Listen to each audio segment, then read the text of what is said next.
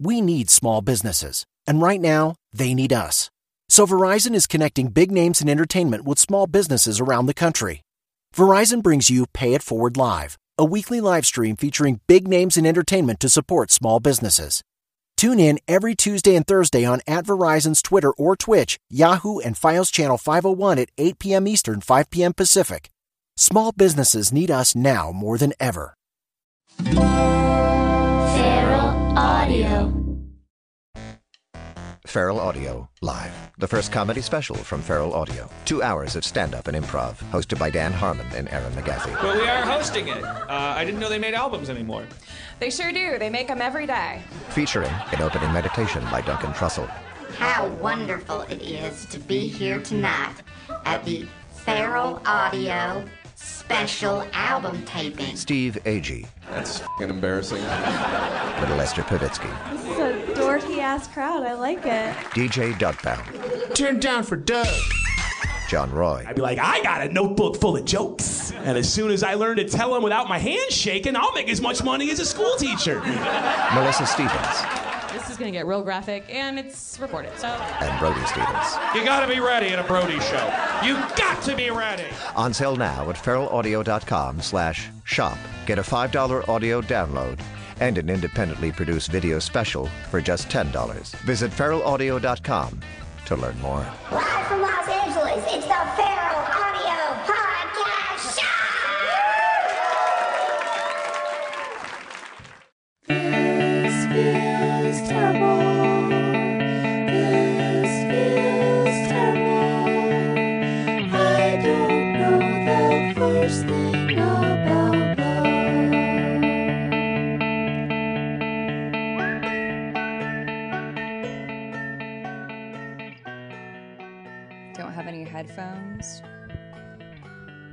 Nervous. Are we rolling? Okay. Hi, everybody. uh, hello. Um, I'm gonna do something I don't normally do, which is I'm gonna do the intro with everybody sitting here. I'm feeling nervous. No, I'm not. Fe- well, okay. All right. I want to start over again. Okay. Hi. You know all of this is gonna be in, like. I mean, I Okay, know you well, let's have to keep say it I'm starting over, but I know you have to. Um, I, I, I mean, I've thought for like the last couple of weeks of, about like what I wanted to say on my first episode back because I want to come back with a, you know, I, I feel, I feel like a, like a, um, estranged dad who's promised to come home for Christmas every year, and this year I finally came home for Christmas, and I'm like, I promise I'll be home What presents did you Chris- bring? this year around i'm bringing some great presents like uh like a one of those train sets that's like half half the size of a of a child's body do, you- do you remember That's those? what it says on the box, right? Yeah, And a little half the size of starburst at the bottom, half the size of a child yeah body. and then in parentheses a healthy child not, not a sick child. yeah um a uh yeah i'm bringing i'm bringing home the train set i'm also bringing home a uh, one of those dolls that has like some sort of peeing mechanism Mm, that little girls yeah is that a real thing or is that a joke I can't remember if it's a real thing or just something that they made up on a sitcom. The Right. name, the real, the doll, the real doll, dolls pee. They make the doll, dolls that pee. I had a I had a friend, uh, and when I say friend, I mean the daughter of my parents' friends that I was forced to hang out with when I was like seven years old, who had one of those dolls. And you just squeezed her belly, and there was like a little pin-sized hole between her legs, and water would come out. But the creepy thing about that doll is to fill her up with water, you had to hold her under the bathtub for like a full minute, which even as a child felt uh, inappropriate. That's really Just look look at the blurry face of a of a baby doll underneath a foot of water And just no- so she can pee later. and know what it's like to drown your future child. Yeah. Boy. Um so this is the first episode uh back. It is the first part of a three-part wedding spectacular cuz I got married. You did get married. I did get married about a month ago. Thank you. A month and five days ago. That voice is as a comedian, writer, uh, great friend, Dave Horwitz. Thanks for being on the podcast, Dave. Thanks for having me, Erin. Dave was on a very early episode of the podcast where uh, uh, we talked about uh, bestiality. Yes, we talked about what what kind of animals we would be if we were animals. Uh, we talked about what kind of animals we would have sex with if we could have sex with animals. I think I maybe a- declined to very answer. Very highbrow. Yeah, I. Uh, I think I said dolphin, and then I qualified it a million times. It was a while ago. It was a Yeah. couple years ago. Yeah, yeah, it was a couple of years ago. Now we're all grown up. Um, I started dyeing my hair uh, a little bit gray. Little- uh, since we since we recorded that oh, podcast. it's so tasteful. Thank I thought it was yeah. natural. Yeah. I just wanted to look like it's been subtly doing that for a couple years, and now it's like kind of really prominent. Uh, now it's like a real like if Ben Stiller like stops dyeing his hair for a couple months, this is what it looks like. I wonder if Ben Stiller's hair is real. You mean like if it's like a not a piece? Yeah, or like No, I, think it's real. yeah, yeah. He's very virile. he did. He looks like a little wolf. He's a Semitic wolf. Yeah, He's a Jew wolf, Jew wolf. Yeah, which is my other favorite um, podcast collective. Jew wolf. All your favorite Jewish comedians. um, I uh, I'm having I ha- I invited you on the podcast today so we could chat about the uh the wedding. Next week I'm going to air the actual um audio from the ceremony of the wedding, which I think is unprecedented Um, in the podcast world. That might be the first ever wedding ceremony uh, broadcast over a podcast. Yeah. Broadcast over a podcast. We'll see. I mean, uh, if you if you know of another podcasted uh, wedding ceremony, I think Keith and the girl know. married each other just so they could put the audio of that on the on their podcast. oh, did they? Are they married? I don't know. I I just thought of a podcast that has a male and female name in it. Oh, I thought the girl was his slave, and that's why she doesn't have a name. I'm just kidding. They're very nice people. Wow. Uh, I went from not knowing anything about that podcast to knowing your opinion on that podcast. I mean, I, I no, it's a great podcast that a lot of people love. I hear. I don't. I don't really. I'm not familiar with that. I'm not weighing in. But Uh, like, we're gonna if- so so in a thi- this- vacuum, the girl sounds. You know. this might be disorienting, but we're gonna pause the tape right now and listen to seven episodes of Keith and the Girl, and then when we come back, it'll sound like we just like pause for a second, but it will have been several hours. Okay. Pause. All right. Oh. Oh my god. Oh my god. That was really good. Wow. I I learned a lot. Wow. I think I want to learn how to urban farm. I think I want to uh, tell the girl how I really feel about her. Yeah, I saw I saw your eyes kind of glaze over with love while we were listening. This is like a super weird thing, uh, but do you think that while I'm thinking about her right now, she's thinking about me? Um let me ask you this. Look at the moon. It's opening the blinds. Okay, I can see it. All right, now tweet at her to look at the moon. Oh yeah, somewhere out there. Yeah. 2014 edition. Both looking at the moon. When you text Bay to look at the moon. I misunderstood or didn't misunderstand uh, that part of uh, American Tail when I was a kid, but I thought that every time I looked at the moon, that someone I loved was also looking at the moon. Yeah, that's what it means. But well, it means you're looking at the same moon, but the other person might be busy doing something else. Maybe they're having a night in with Yeah, the with the curtains closed. But there's that's always just a, a a curtain pull away. It's just all it takes is two fingers to move that curtain a little bit. Yeah. You know who I was thinking about uh, a lot when I was a kid when I would stare at the moon was Macaulay Culkin. Mm. I imagine that he was looking at the same moon. Do you think it's weird that uh, of all the anthropomorphized animals in cartoons, mice are always the hottest? Are you just saying that because uh because what's his name? Because of Um, the girl from Chip 'n Dale's Rescue Rangers. Oh, yeah. And and Anna is the name of Oh god, what's the what's the name of the mouse from An American Tail? Not Sebastian. Natalie Portman. Fievel. Fievel says uh producer Dustin. Kind of oh yeah, thing Fievel. going Well, I think I know a lot of girls who had a crush on Fievel. Um, He was like a baby. well, yeah, but we were babies at the time. That's true. That's true. We were babies. This is like a this this I don't I promise I don't want to, and it can even get completely cut out. But I just want to. I think I might have even tweeted about this once. saying that like liking Five wasn't weird because we were babies when uh when the movie came out. So even if the mouse was supposed to be a little kid, we were little kids. So if you were like Mhm. a six or seven year old girl and you saw Five that's not weird to think. Yeah. that- Natural. So when I was like eleven and twelve, uh, America Online was very popular, and I uh, was that similar to America Online? What did I say? America Online? Uh, I feel like that is maybe nitpicking a little bit, but we can talk about that later. Um, Put it on the list. Put it on the list. Oh, write it down for a bit to do and stand up later. oh god. Uh, I um, Minutia night at the comedy store. So, a friend of mine and I were on AOL and were looking for uh, like uh, pornography as like eleven year olds, Whoa.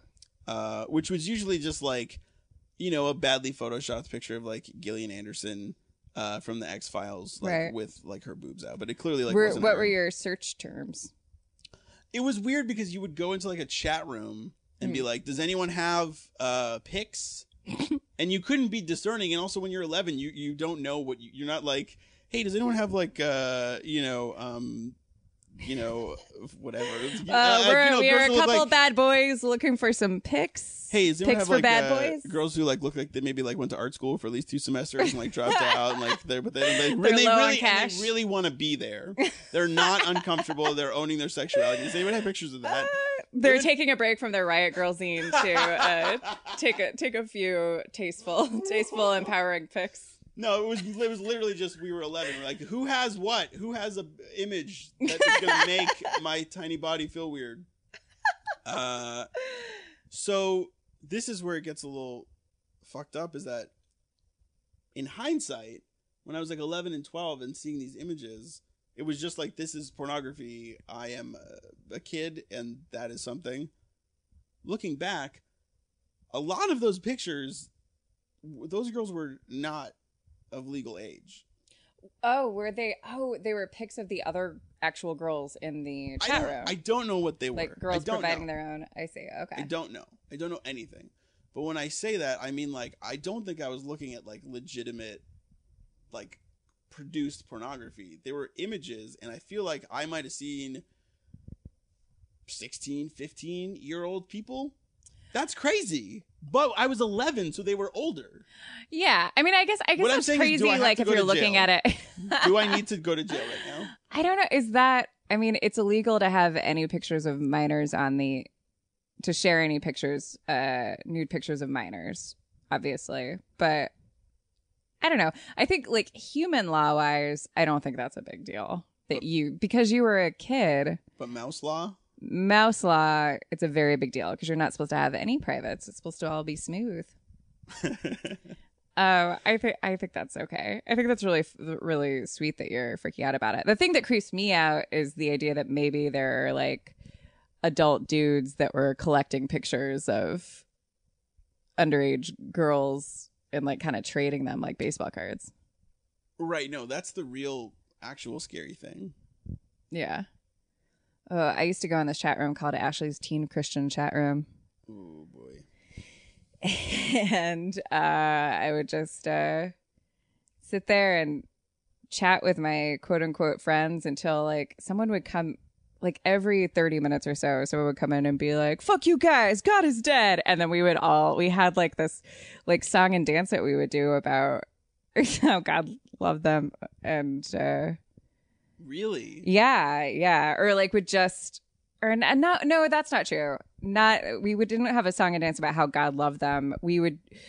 It's so weird. I don't understand like what our motivation was, but we would have like a hey man, like chill out, like let people be happy. But we were waiting for those people to say something to us.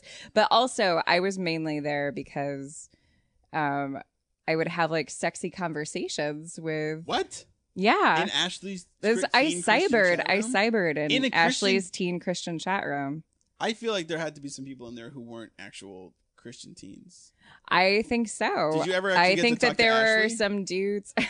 no, and I, I often wondered who Ashley? Ashley was, but uh, uh, no, I never met Ashley. but there were always there were always like adult men who would come into the chat room and pick up on the girls in the chat room. I wish I could remember what my handle was, but you know, it was a full like ASL situation. Mm-hmm. Aid sex location. Yeah. And I would say I was 17 or 18, depending. And I was 13. Did you? Ha- was this on AOL? No, I don't think we ever had AOL. Initial AOL screen names were uh, the first one I got when I was ten or eleven, and it was uh, Shecky D E H. So Shecky, which is like uh like Shecky Greene and then, uh, it was like like an old school like like Yeah. Borscht Belt stand up comedian. Just like a, just like your stand it was it wasn't like because I was a fan of him. It was like in my head like the first go to was like well I like jokes and like what how can I like show people that I like Oh jokes my with like one word and then D, and then DEH are my initials Wow. and so I had that for like three years, and then when I got a little bit more like avant-garde and started like really developing my comedic voice, uh, my screen name was uh, Haberdashery, which is uh, uh, uh, it means hat store. Yeah. Well, it, it does. That's what it. That's what Yeah, that that's what means. it It doesn't is, mean anything else. It didn't have a double meaning. It was just like you know what would be Yeah. like pretty random balls Oh my gosh. That is uh remained wholly unfuckable until probably about age twenty. haberdashery. Um yeah, it does it does reek of trying too hard in like the most charming teenage way. I I have I don't know if there's ever been a time in my life where I've tried too hard. I'm very like I've been very dialed in and and honest Yeah. and just like naturally very likable since probably as long as I can remember. Just I a- love you're you're a naturally likable person. well, You're not a naturally relaxed person. no, sir. But there's I would, I think you're cool. I would describe you as oh that guy. Well, I would describe you as cool. That's would- cool. That's fine. But as far as relax goes, no, they they make like uh they make a lot of things for that. You know, there's there's like you know there's drinks and like know, Yeah. like, dr- like there's like the whole there's a whole pharmaceutical industry built around uh you know getting me to like you know loosen up a little bit. I I I I uh, I, I like I like your uh, I like your anxiety. Well, that makes one of us. but I mean, but you're not. You're. Uh, it's it's very under control. This is like so reassuring. Can you just can you just like tell Dave like he's okay? You're doing great. But uh you got no this is something I I I heard about this on Instagram. You got married. um, I did get married. Yeah. Thank you for transitioning. You had what I've been describing to people as the most wa- I say wonderful first, I say insane second, and I probably say beautiful third wedding I've ever been to. Thank you. and I have not. I've only been to a handful. I went to my first wedding when I was twenty three, Mm. which some people like think that's crazy because they have huge families. I have a very small family. Yeah, me too. In order, I went to you know high school friends' wedding to a woman I'd never met who was very weirdly mean to me right when I met her Hmm. because I didn't have like a I didn't have a plus one to the wedding, and it was a me and a girlfriend's six month anniversary, and I was like, oh no, I really want to come up to Ojai to go to this outdoor art gallery to see you marry this stranger that you've known for eight months, but it's me and my girlfriend's six month anniversary, and we're probably in it for the long haul because I'm 23 and I've been in LA for a year, and I think I, I think I know and I know so the, so the groom like pulled some strings and was like, "She can come. It's totally cool."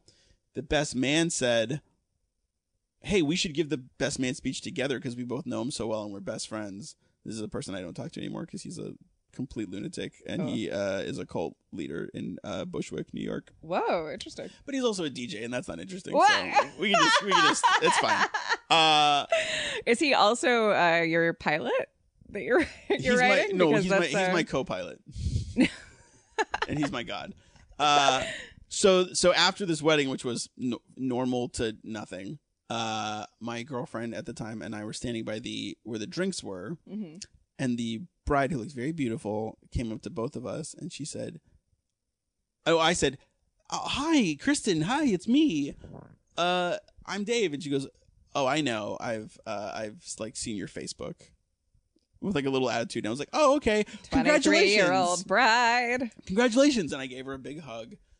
Uh, and then she turned to my girlfriend and said, "Hi, Emily. Are you having a nice anniversary?" And then stared her, stared daggers at her, and walked away. Whoa. And can you believe that a year later they were divorced?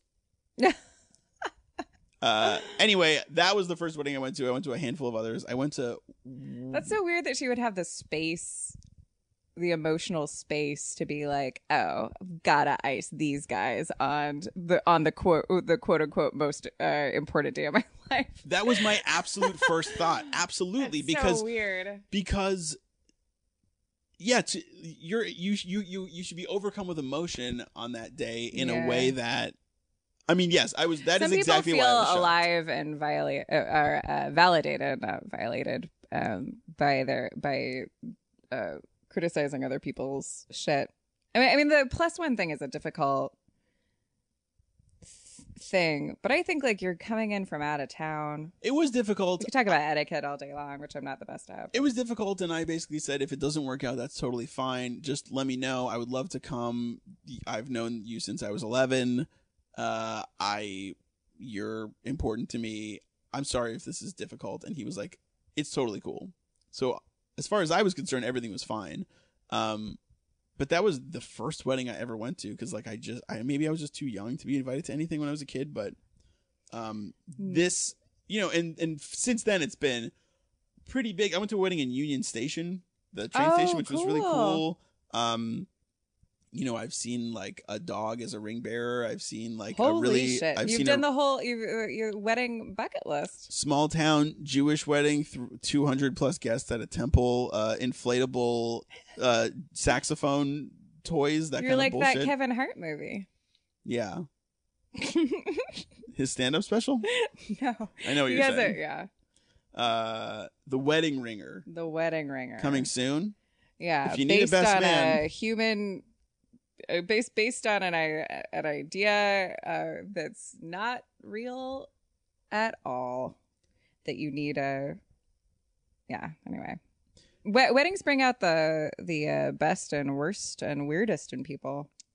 Well, what I was gonna say is that that being the first one, I've had like a, I've had at least one of like a, a few kinds of different weddings, um, and yours was like one of the more involved. It was the one that I have had the most uh, personally like to do with, as far as like uh responsibility and Yeah, like, which was lot, which yeah. was super uh which was a massive honor um and so I mean, there was like some toast of like, this is crazy. Well, this is wonderful. Like, oh my god. Like people I think people were just like really overwhelmed by how much of like a perfect distillation it was of not only your relationship but also just your your personalities.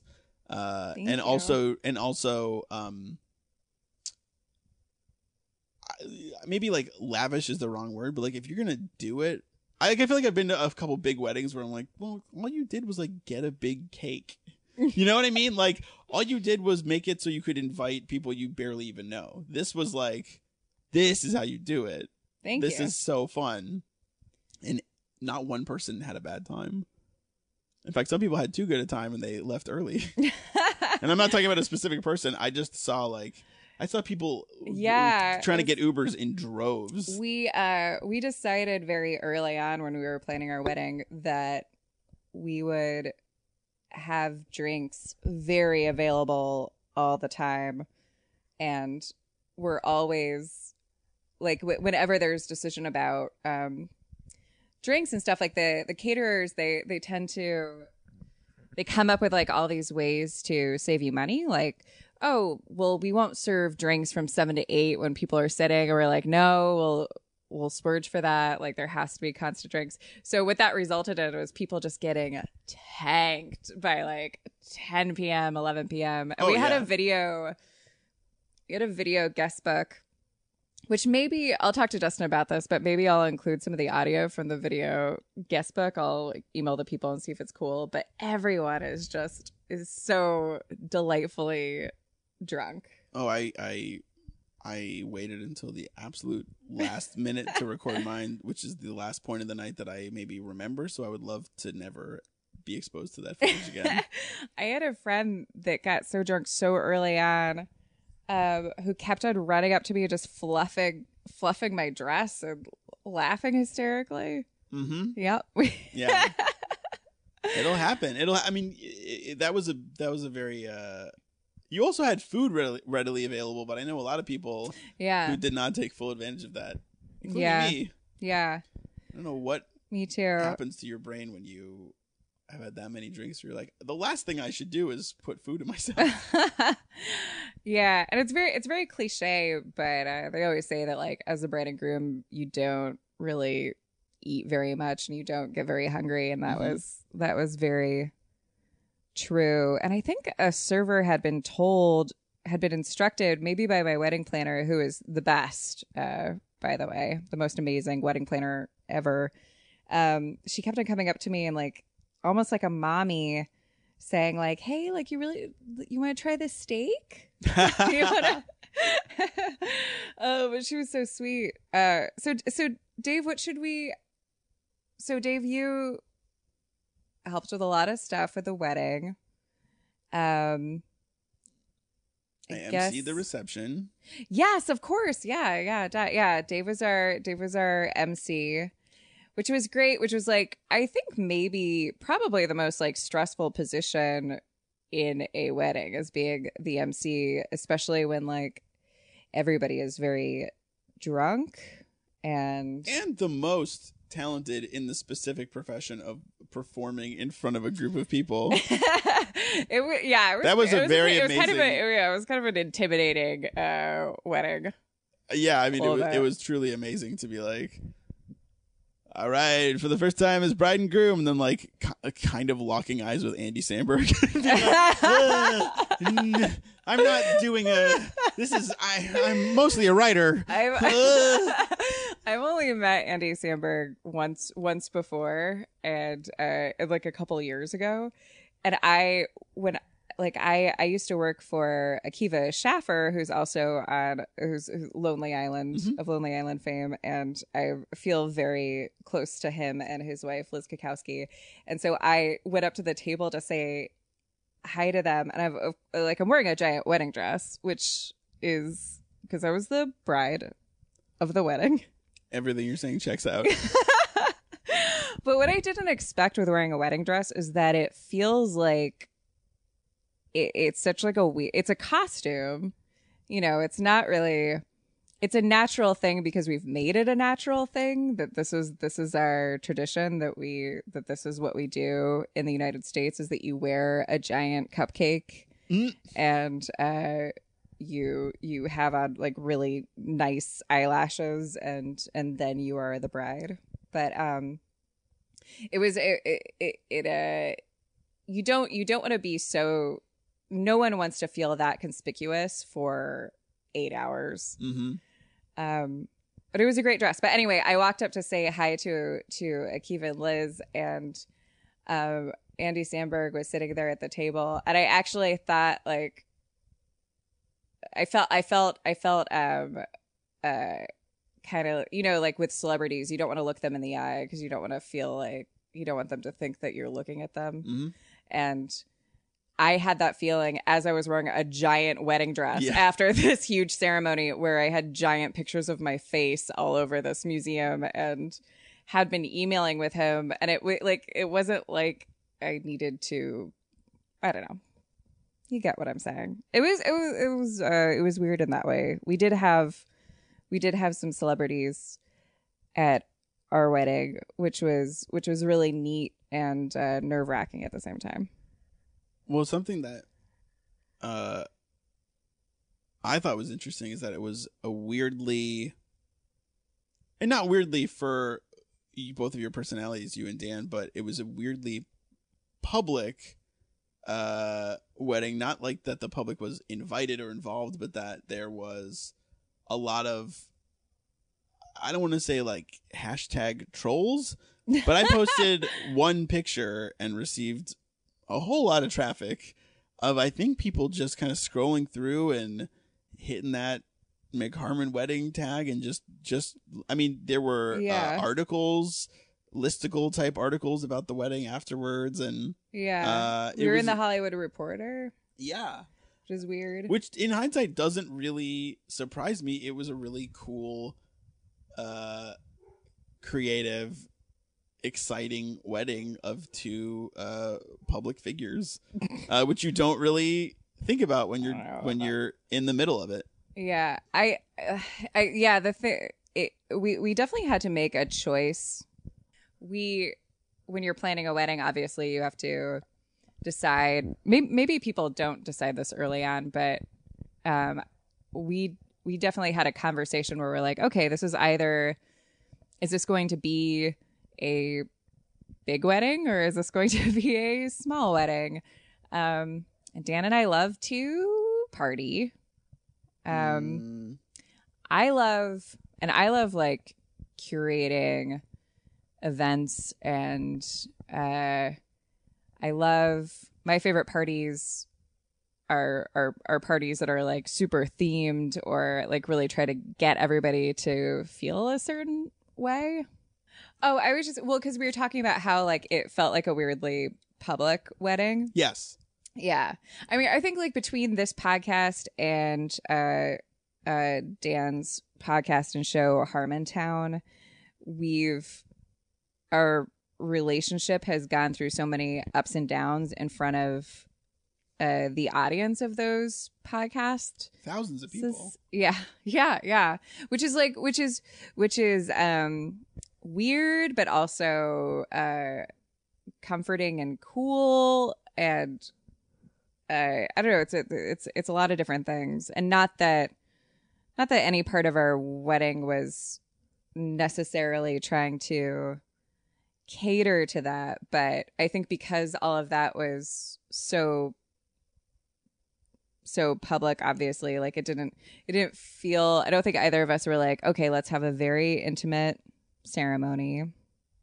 We also i think the the reason why or i know the reason why we wanted a really big wedding with all of our friends is that we both have very very small families and we both value all of our friendships. And we have so many mutual friends and we have more like we we we continue to collect friends as a couple but when we when Dan and I started dating we discovered that we had like a ton of mutual friends in common like people that we had both known for years and years and years. And so what that means is that it's a bunch of people who already like each other and are kind of like circling around in the same waters. So the idea of having like a wedding with all of those people was very appealing.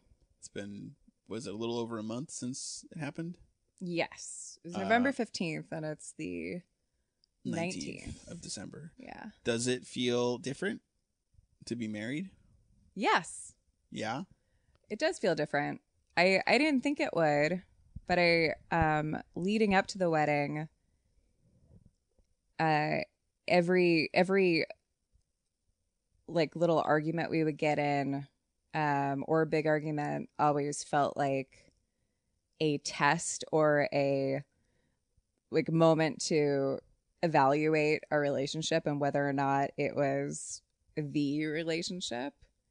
Um and i don't know i think that's normal. Um i mean it, it it was just the way that we dealt with that. Also and i've talked to several other couples about this but like planning a wedding um is really hard on couples and really weird and like figuring out the guest list and everything else. And uh, we also you know dan and i had our ups and downs in this last year but like since we've gotten married which has only been a month like it does feel like a w- huge shift from we are two people who are choosing to be with each other and let's see how this goes to okay we're each other's family now and we are uh 100% on the side of this couple and like it's like our our marriage now is like a a baby no Yeah, that you have to take care of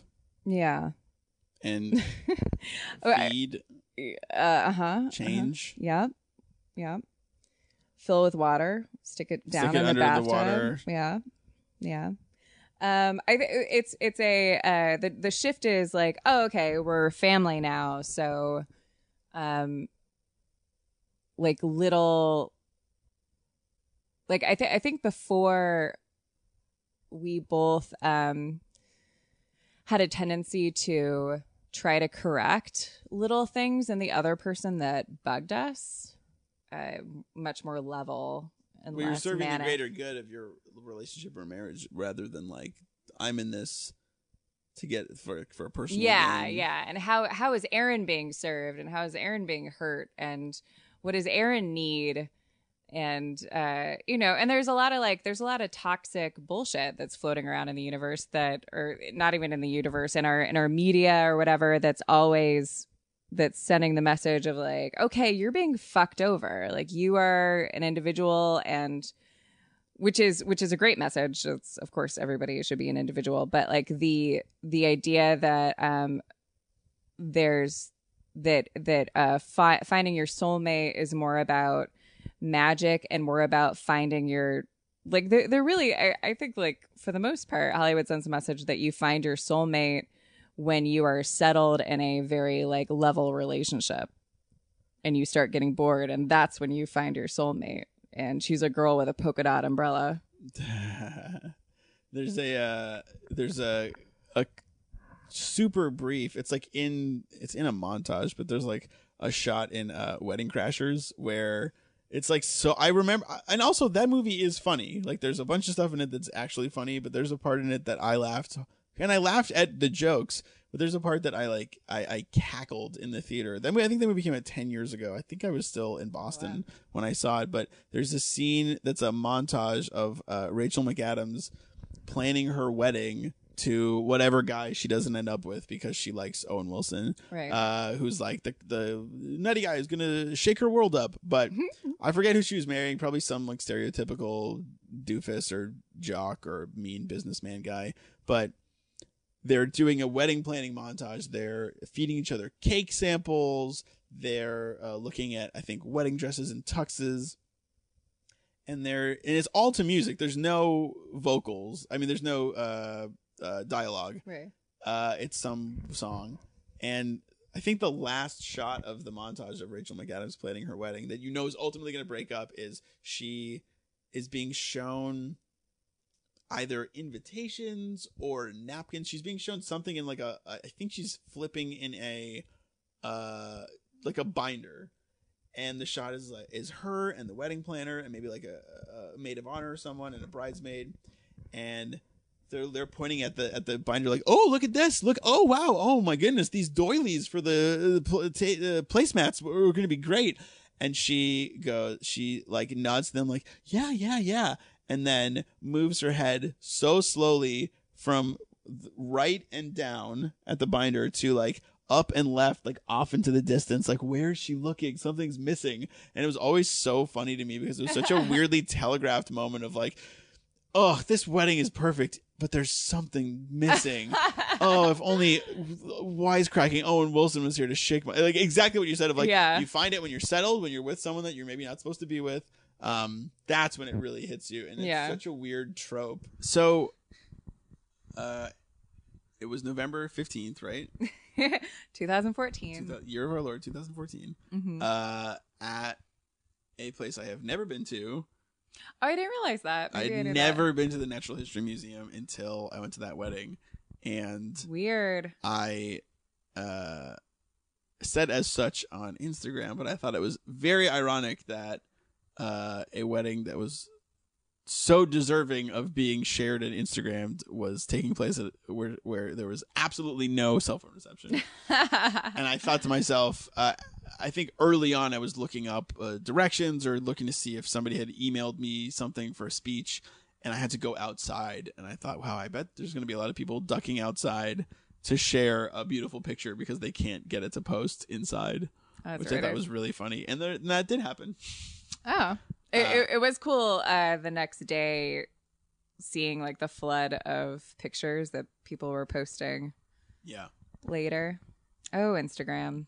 Well, the whole thing felt. Uh, the reason it felt like it was asking to be photographed is that the, it was very uh, curated, uh, not just because it was at a museum, but because there were actual exhibits that you guys had made. Everything was was was a pretty interesting and unique uh, look and feel. There was a surprise uh, dance performance that was a huge. uh, I mean, the coolest thing about I think the entire wedding was I got to watch Dan watch that happen. The dance. Yeah, I was standing dance. right next to him while you and your bridesmaids performed a choreographed dance and song. You were singing "I'll Stand by You" while your bridesmaids wore uh, black leotards and danced with giant and uh, cutout Dan heads in place of their actual heads. Yes. And I, It was a big reveal. I'm pretty sure that that's never happened at a wedding before. At least not with uh, Dan heads. No, Maybe there have been Chad heads, Brad heads. Malcolm heads, Brad heads. I don't know why Brad seems really funny me. Yeah, that was like a we did a we did, we had a secret choreographed performance, and the theme of our wedding was, if there was a theme, was was that we were that we were an exhibit, which I guess was kind of a nod to how open we've been about our feelings and our and our relationship, etc. Mhm. So we had a we had a display with the clothes we were wearing when we first met at a This Feels Terrible show at the UCB. We had a timeline. We had a, a, a future. We combined our faces. Oh, yeah, you had a future baby. Yeah, we had a future baby. which was a child size uh, doll of a. Yeah, it was. A, it's a Barbie. It's a Barbie that you can buy, and I ordered it from Amazon, and it's so creepy because it's the height of a toddler, but it's the proportions of a very sexy lady. but, it's a, but it's but it's for toddlers, and it just seems like the most dangerous thing for anyone's self esteem. It was so it was such a weird. It also yeah. didn't look much like a person at first. right. No. Looks like a very tiny, weird lady. Yeah. Uh, Yeah. there was also little artifacts, Yes. little uh, glass yeah. cases full of uh, full of uh, accoutrement. we got little memorabilia from our relationship. Kat Solon, who's an amazing artist who's directed a ton of animated things um, that everyone's seen, made this amazing diorama of our engagement. It's all really good. It's weird. I mean, time time is weird, man. it was it was so much work for uh this this very small period of time and I feel like I'm still I'm still unpacking it. Well, you said Um, it flew by for you. yeah, it went by very, very, very quickly. Um, but I was also very tired by the end of the night. I was ready to leave at midnight. I was Yeah. exhausted, which I didn't think would happen because I'm usually like the last to leave things.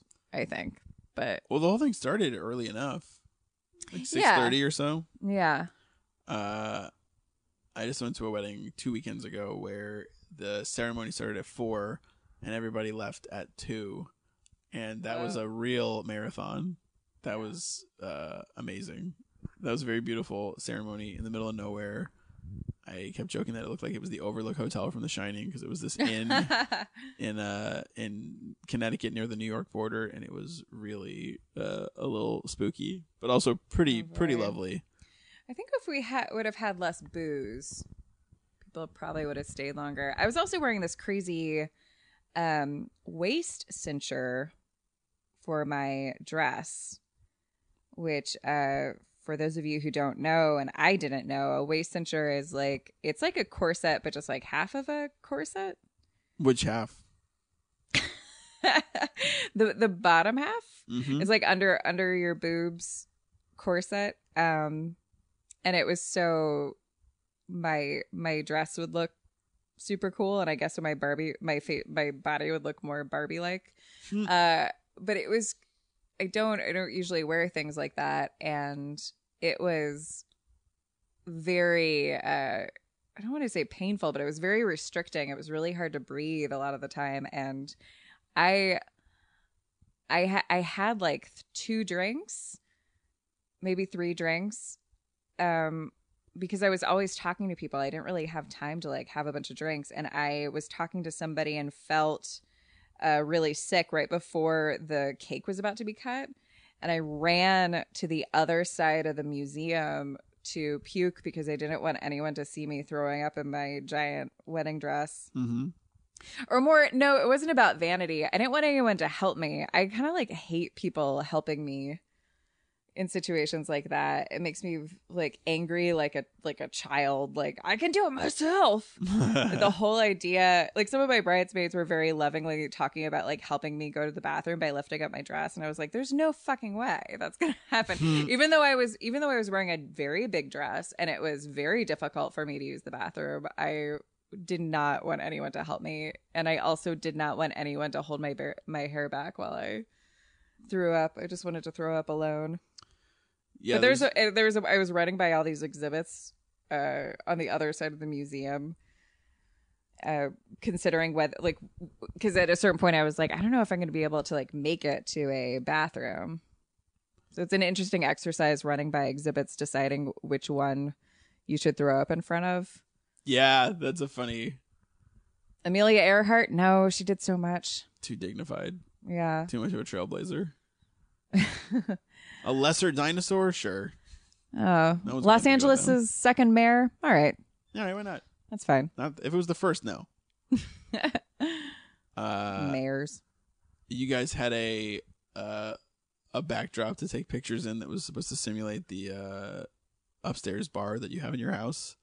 Yeah. so people could take pictures with you guys. Yeah, life size cutouts. Yeah, and Dustin designed um a like a like took took uh, audio from conversations that Dan and I have had over a podcast to create like a soundtrack for the uh Yeah, that was playing in the background the whole time. Yeah. Which is why people thought that you were in the bathroom closest to that exhibit. Uh, there's a funny moment where Oh yeah. uh, your maid of honor, Kimber, was like threw the bathroom door open closest to that exhibit and went, "Hello, hello," and then listened and went, "I I hear her. She's in here. she must be in here." And it's because the sound from the recording of the photo booth with the cutout of you and Dan Yeah. that w- was playing, Playing, a recording through of your voice and like the way that and then was bouncing off the wall in the bathroom like 20 feet away or 30 feet away and making a noise that sounded like it was just like you were right there and it was really kind of spooky but it was really funny we all thought you, you were in there Oh man. um but yeah i mean it definitely flew by for me too and i was not the one getting married it was really interesting it was really fun to watch everybody have such a good time and to see everybody see you guys. I mean, the ceremony was really quite something, and there were a couple like really super poignant and pretty hilarious moments, and uh, and it was just cool to look at. It was such a wide. You guys cast a wide net, like friend wise. It was it was it was really great. I mean, it wasn't everybody. it mean? wasn't. I don't know what you mean. I mean, everybody likes you, and you like a lot of people. Oh, oh. Thank you. You're welcome. Uh, but just to see, you know, I was seated maybe somewhere in the middle, and just to look at the the row I was in, and the row next to me, and the whole uh, group surrounded by these, you know, prehistoric animal exhibits was like pretty amazing. It was like everyone I've ever met in the past nine years of living here. yeah, it was it was very surreal walking down the aisle. It it felt very Wizard of Oz, which I saw, say with no irony, like seeing all these different people from different moments in my life. Mhm. Also because the bride is sequestered before walking down the aisle, which is a weird tradition. oh yeah, Yeah. That is weird. Yeah, er, there's this backstage. Meanwhile, like the groom gets to be like, "Hey, what's up? Woo!" And then the bride, the bride comes down the aisle, and oh, it was so Did you not want to do that? strange. Did I not want to be sequestered? Yeah. No, I didn't. In fact, at one point, I toyed with the idea of wearing like a like a like a like a mascot costume or something so I could hang out. What? Like a Yeah. giant, like a plushie? yeah, or something like I was like, could I wear a disguise while people are walking in so I don't have to like feel lonely before I walk down the aisle or like I'm not so you would have done it. So in this scenario, you would have actually done it, like been in your wedding dress and like been sequestered and come out by yourself and have everybody like ooh and on take pictures. But you would also, in the hour before that, uh, Yeah. like worn a, a disguise, like uh, oh look it's it's it's bony. The uh the triceratops bone. Yeah, just a long, yeah. it's a long bone, yeah. Or uh, or. I was picturing uh, like, uh, oh, it's oh, it's Cowboy Wayne. Who invited who invited Cowboy Wayne. very Like, like elaborate Yeah, like you with like a really believable uh like Fu Manchu mustache and like a cowboy hat and I really, I really thought I was gonna do that for a while. Like that, I was going, and I was thinking about like different costumes that I could wear that would just be kind of like cube shaped. So I, cube shaped. yeah, so no one could tell who I was, and also so I was kind of inconspicuous. You would never have been inconspicuous in this scenario. That's so funny. Like, yeah, I wonder if I dress up like a giant if I dress up like a block of ice and kind of stand next to where the drinks are, maybe no one will know. Uh you, there was like a, a more theatrical uh bent to the idea of the wedding at one point, was there not? I remember thinking it was Yeah. hearing that it was supposed to be something of a performance or something of like a play, something in that Yeah. in that neighborhood. Yeah, Dan and I spent several very fun afternoons writing this very um elaborate uh opera almost of like there there's this time travel element and there's an evil doctor and What was it? Who was the cast? Was the cast? James Urbaniak we were going to ask James Urbaniak to play the evil doctor Perfect. and oh wait, then we were going to have this like robot character. I was going to ask Nathan Barnatt to play that. In fact, I think I did at one point, and I never, I never told him that we we were going to. I should call him.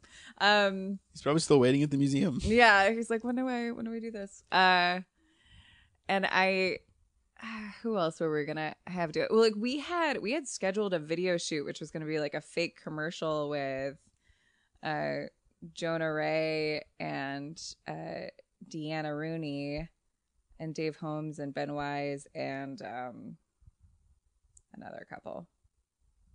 But we had, yeah, we had this whole elaborate thing it was so strange like we we literally woke up one day both of us together and we're like oh you know the wedding itself is story enough Yeah. like we had the same realization but we had to we had always like both of us individually had always dreamt about like this big story wedding hmm and so we needed to go through that we needed to serve that itch in our in ourselves that that wanted to like at least figure out what it would be Yeah. because it also was an excuse to talk about what a wedding is because we had to keep on reminding ourselves like or we had to keep on like talking about like okay well like what does this mean? So then we would have this person do this et cetera et cetera. That's really fun. yeah. So we what we ended up doing and I believe you you and kimber were actually in the house while we figured this out. We were working out our ceremony with our officiant duncan trussell and we were talking about a unity ritual like what we wanted to do like what was like a symbolic thing. And so we were just like bringing up all these different arbitrary objects and then i suggested the idea of like a like a unity cloak that was like a a thing that brought us together in that way. And then we all yes anded that idea uh, which ended with uh, uh, Jack Black singing a song, uh, the traditional Unity cloak song, while a Unity cloak was put on us, which was actually a Christmas tree skirt. A Christmas tree skirt. Yeah, that's what that literally was, was a Christmas tree skirt. We it had looked, this It looked like a cloak. Yeah. So Kimber, uh, maid of honor, and Rob Schrab, uh, best man, put this Unity cloak on us. And I gotta say, like, I mean, it was an invented Unity ritual, but the reason why we did that is because I've always thought that, and and Dan did too, that like all those, not all of them, but like there are so many contemporary unity rituals Mm-hmm. that are that almost seems kind of f- funny because you can make uh you can give meaning to anything. So like i put salt in the water and that symbolizes Mm-hmm. that no fighting. And it's it's just silly. I, I burn this rope. I put my sand in your sand. All these things um and they're they're they're unity rituals that are used at like non-religious ceremonies. So it's like well we can't we can't light the Menorah. we can't light the menorah which is what i know jewish people do. They light the menorah at their wedding, yeah. for eight years of happiness. And after that, you're on your own. yeah. That's what they say. yeah. Oh it's beautiful. Um but i uh yeah so we came up with our own ritual and it was like it was very like we were laughing while we were talking about it Mm-hmm. but it ended up feeling very meaningful because it was something that we had come up with together and i think unlike a lot of other things th- that are in a wedding that are that a million other people have done there were like you were you were talking about like that montage from wedding crashers of like trying the cake and you try all the food like all of those things. It is it was it was impossible for me to be in the moment with all of those rituals Uh, every time they were happening i was like it's that thing yeah, like, I'm at minute 62 of Yeah. a romantic comedy. it's that movie thing where I try this food. Oh my gosh, this is so so funny. Um, oh my god, and everybody's treating me like I'm this person, which I guess I am. I'm this bride, and so everybody's talking to me this certain way. Also, as a bride, everyone talks to you like you've just lost a leg. Because they're so worried that like you're gonna freak out, and they're like, "Hey, are you okay? Are you comfortable? um okay we're just to show you some different flowers and just you don't have to commit to anything Wow. They And I'm- just assume you're so overwhelmed by just the the idea of being wed. i definitely like this last year uh well i started like hardcore wedding planning like two months before the wedding Mhm. I'd say. Uh, well, Dan and I were like writing the ceremony that never happened for months and months before, but doesn't count because we didn't use any of it. But, But it's a good time to announce that uh, next fall it'll be uh, a sitcom on yeah. Hulu. It was not part of the wedding, but you sold "Till Death Do Us Fart" to Hulu, right? Uh, one one thing I'm regretful of is that we were gonna have uh, at some point we were gonna have a time machine break, and then we were gonna have people from history come stumbling out. like we were gonna have Abraham Lincoln be like, "What is this?" Oh no! You were gonna do a little sketch show yeah, for your wedding. That's so funny. uh, which is like a. Uh, it's it's funny it's funny thinking about that but after doing the wedding i'm very glad that we did it the way that we did it Yeah. yeah I mean, had you done that, it would have been so memorable and so funny. But as it stands, it was very memorable, funny, and also just so totally somehow appropriate. Like there wasn't anything that happened that was that elicited a what or. I mean, if you had Abraham, if you had Yeah. time traveling Ab- Abraham Lincoln go, what's what is this all about? I think like we People would have been thrown for a loop.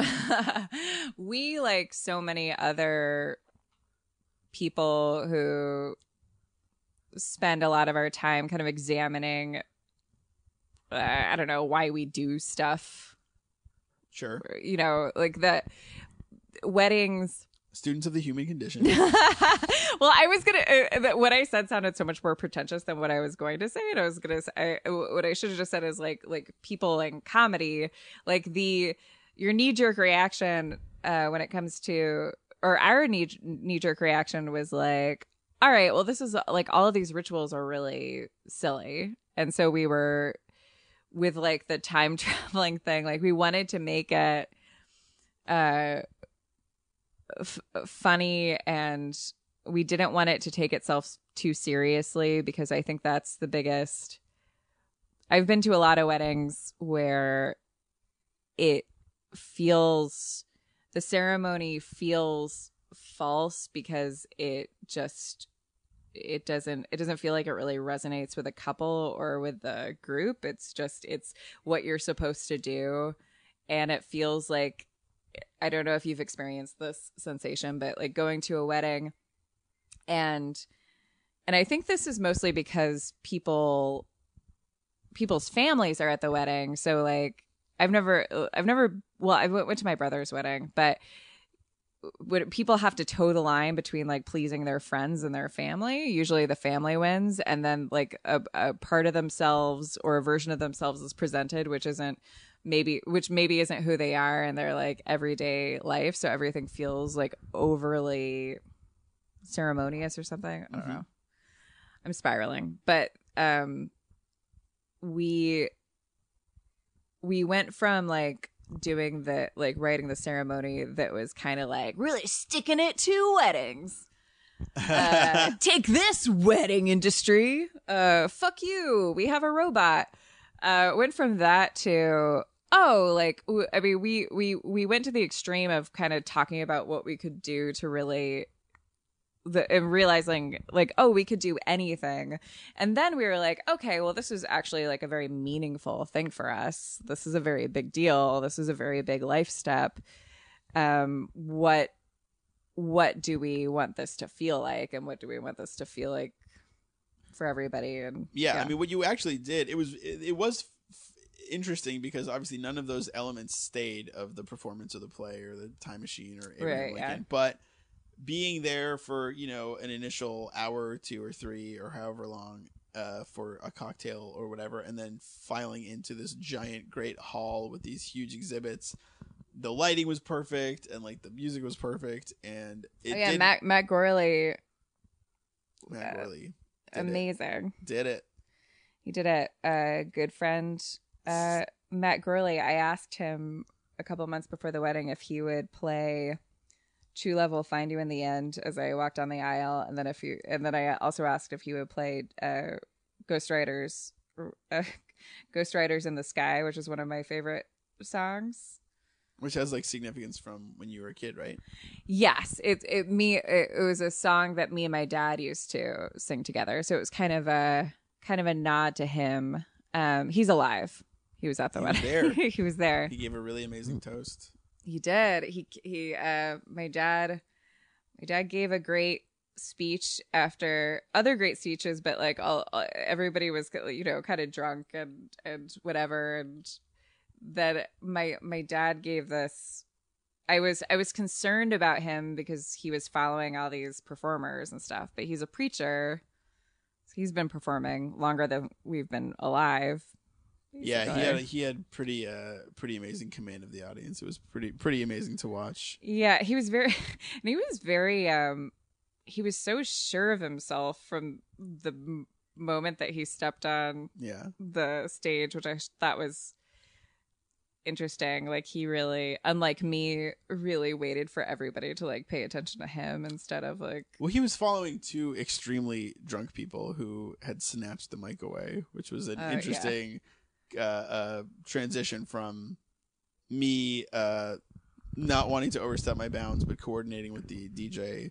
Hey, we're gonna turn this song louder, and I'm gonna just take the mic and go, "Give it up for them, everybody!" And then that's exactly what we did, and people really liked it. And then we, I was gonna maybe say something in between, but then we brought your dad up, and he I mean, it was truly in the spirit of the night, which was like anything can happen. Any it will strike any tone it's going to strike. It's going to this night is going to do what it wants to do, and he was just so poised and at the ready, and had a lot of really nice things to say. And he also, it was the, fir- it was moving for me because it was the first time that he's, he's said out loud that like he thought I was really weird growing up. that's right, he did he did drop a couple of those. That's really funny. Yeah, which like w- which doesn't sound like that would be um uh validating, but that I mean, I guess my parents were having those conversations but weren't really having them with me, which just made me feel like feel weirder. I maybe it's sort of for the best. When I was a kid, my parents called me the mayor of Mars. That was my, that was my nickname. Oh, that's so cute. because I was such a weird little kid. Like when I was like four, when I was four or five, that's when that nickname really took hold. Because I would just babble and make up weird characters Oh my and gosh, that's such a cute name, the Mayor of Mars. It's pretty cute.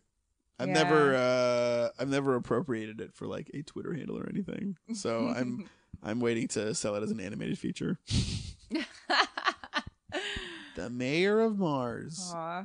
When my dad sat down after his speech, I think I told you that I I looked over at him and I was like, "Wow, Dad, that was really great." And he was like, "Yeah, I know." Uh unflappable confidence. Unflappable. Oh my gosh, my dad was driving me crazy though. Right before I walked on the aisle, Mm-hmm. we're standing back there. I haven't seen the uh I hadn't seen like the ceremony area, which is the African Mammal Hall at the at the Natural History Museum with these beautiful lights draped everywhere, which like I had des- I had designed that was another weird thing about the night is that like I had made all of the decisions. So it was kind it was it was like being inside some weird plan or dream or something that I had like come up with. Because our wedding planner was so awesome that she made every everything happen exactly as I had imagined it, which was really neat. Um, but before we walked down the aisle, he, my dad just kept my dad like as a bit just kept on asking me questions about like how stuff worked and what like Like what? What- Like what? like so you uh when did you make that when did you make that exhibit you make that uh your uh and i and i was and i and i was Is like this while like the music is playing and bridesmaids? this is while the music is the aisle? playing and people are walking down the aisle and i was like What stop a joker! yeah and i was like i was like stop it stop it dad so uh you wear white a lot or this is this uh it's just like That's stop very funny. stop it Oh no! I I look at at one point like looked at him very sternly, and I'm like a foot two feet taller than my dad. I am. Two feet taller. I am well, especially because it was three foot eight. I was wearing these boots, so I was like I was extra tall, but I have all- I I was taller than my dad at ten years old, Wow. Uh, taller than both of my parents. Um, and Could you dunk on them? I'll take that as a yes. Yeah, we didn't we didn't test it, but I'm sure I'm not I'm not a full two feet taller. I am like I'm I'm considerably taller than my dad, and uh, there is there is something very gratifying in like looking down at your father and saying like like stop. Dad, I'm like, I'm thinking about what this means to me. Like, stop doing bits. You are the worst. That's real. That that is. Oh, and then he was asking me. He was he was like, so like when we walked down the aisle, is it like a run or is it? A... And I was like, just walk, just walk, just walk down the aisle. Because my dad and my brother walked me down the aisle, and I was like, just just be just be normal, just walk with me. very sweet. Oh, I mean, they are just. I mean, during- he was just giving me shit. walk. Yeah, he knew. What Yeah, he was of course it was a normal He knew walk. what he was doing. He yeah. knew not to sprint. Oh my god. I think he was he him and I had like not a fight but like uh like a, like a couple very emotional conversations before the wedding because he really wanted to officiate. But Oh, yeah, but I think he really wanted to because I think it's you know, it's very uh, even if he doesn't want to admit it, it's very emotional having your daughter get married, I think. Having Yeah. your kids get married. But having uh if he was performing the ceremony, he could like separate himself emotionally from it, which is what I think he did with my brother's wedding. he officiated. He officiated and like was ve- like felt kind of emotionally separated Mm-hmm. from it. And I think that's what he was wanting when he was wondering if he could officiate because he wanted to be in his comfort zone of, oh, I'm officiating. Like, this is my job. This is what I do really well. Um, so I think that's why he was like doing all those bits and asking me questions because he like didn't didn't really want to sit in that moment. Yeah. It was also the first weekend that he mentioned uh, missing my mom at all, like since she died, which was like a cr- which is kind of a crazy thing. Ten years later, Where during that weekend did he say that to you? Like what? At what point? he said it first. Uh, I had my dad and my brother stay with me um, a couple days before the wedding and a couple days after, just because I really wanted to spend time with them. And I think it was when, uh, like the second day, me and my I I made my wedding cake, and my brother kind of helped me like grease pans and stuff. And I think that was the first time my dad kind of brought it up. And it was very, uh, it was very sad. It felt very sad, Yeah.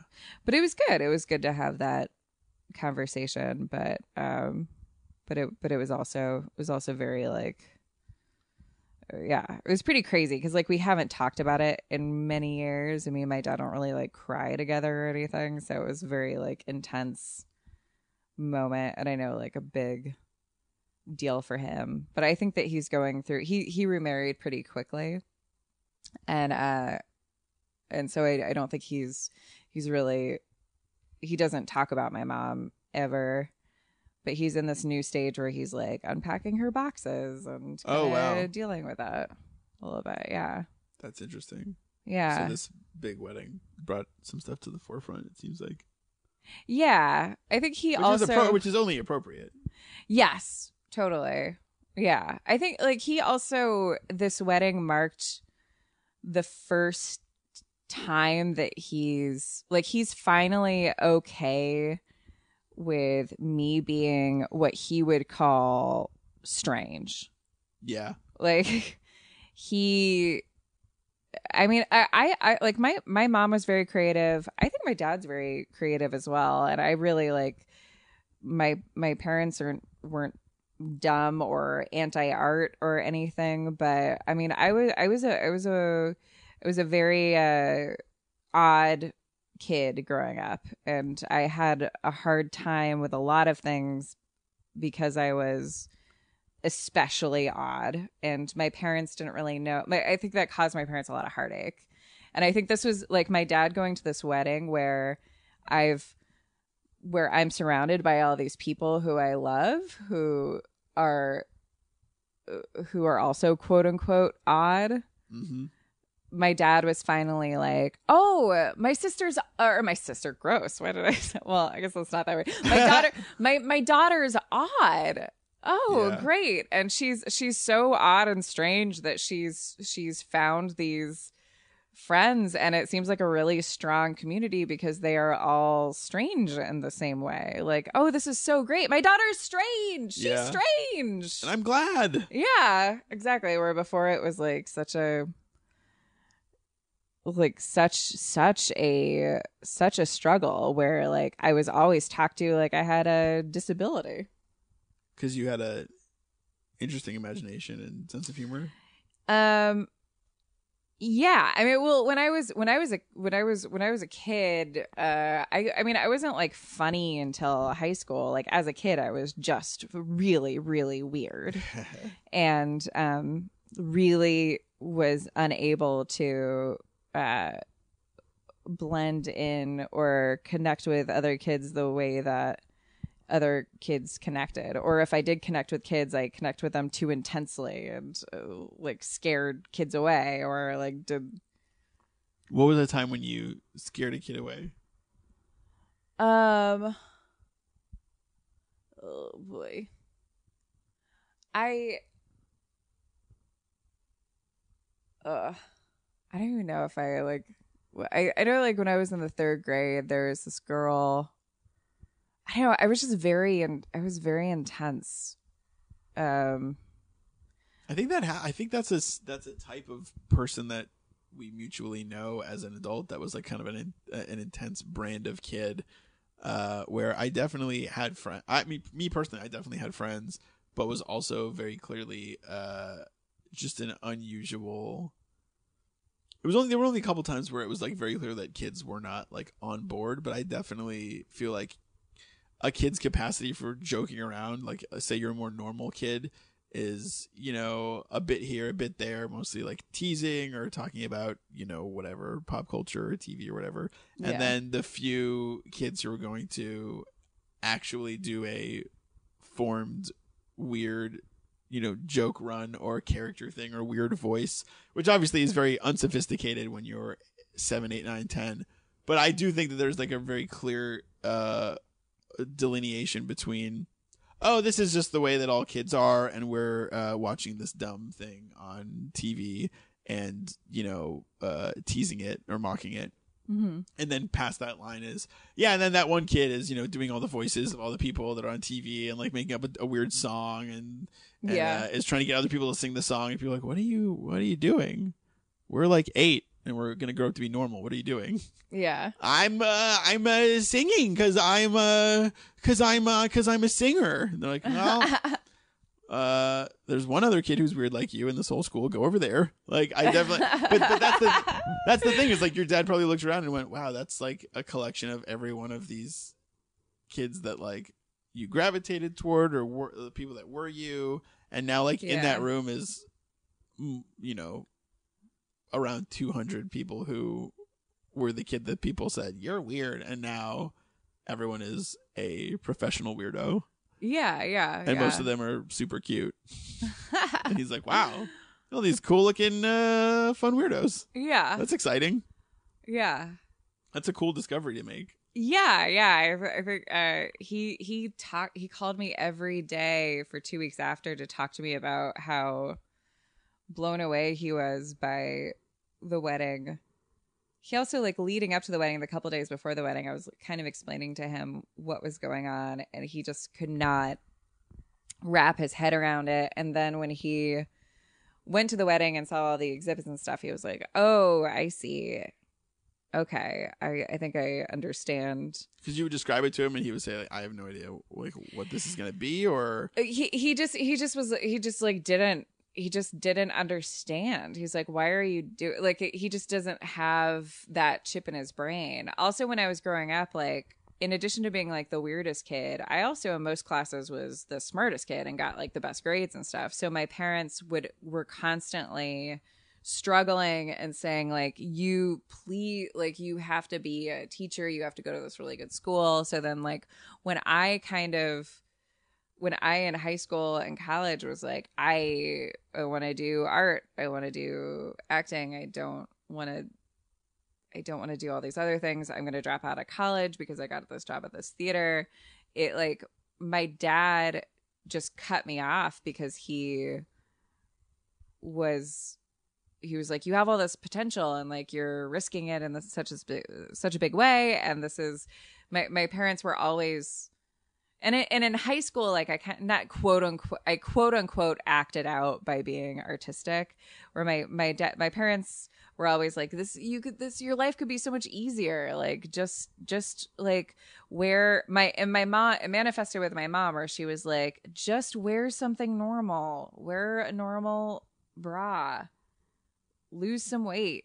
Do some like just wear jeans. Don't wear i used to wear these like stirrup pants that i like sewed patterns on. And like my parents would just be like you're you're setting yourself up for torment. You're basically living in Footloose.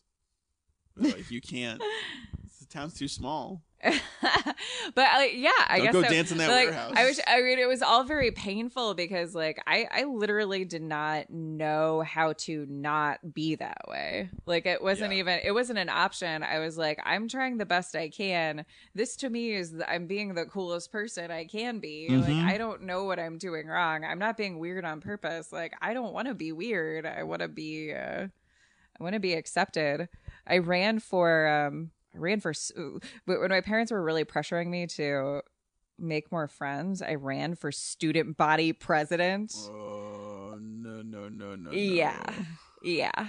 Because my mom did a lot of student body when she was in school and she was like, I was popular and I was student body president. And I was like, all right.